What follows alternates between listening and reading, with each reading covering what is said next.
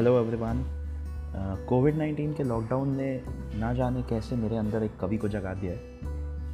When I first start writing poems it was very shocking for me as well क्योंकि मुझे कोई idea नहीं था कि मैं पोएम्स लिख सकता हूँ।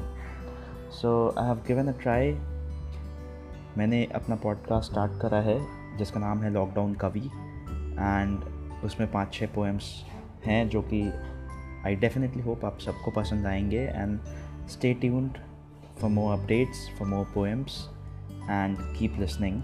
Thank you.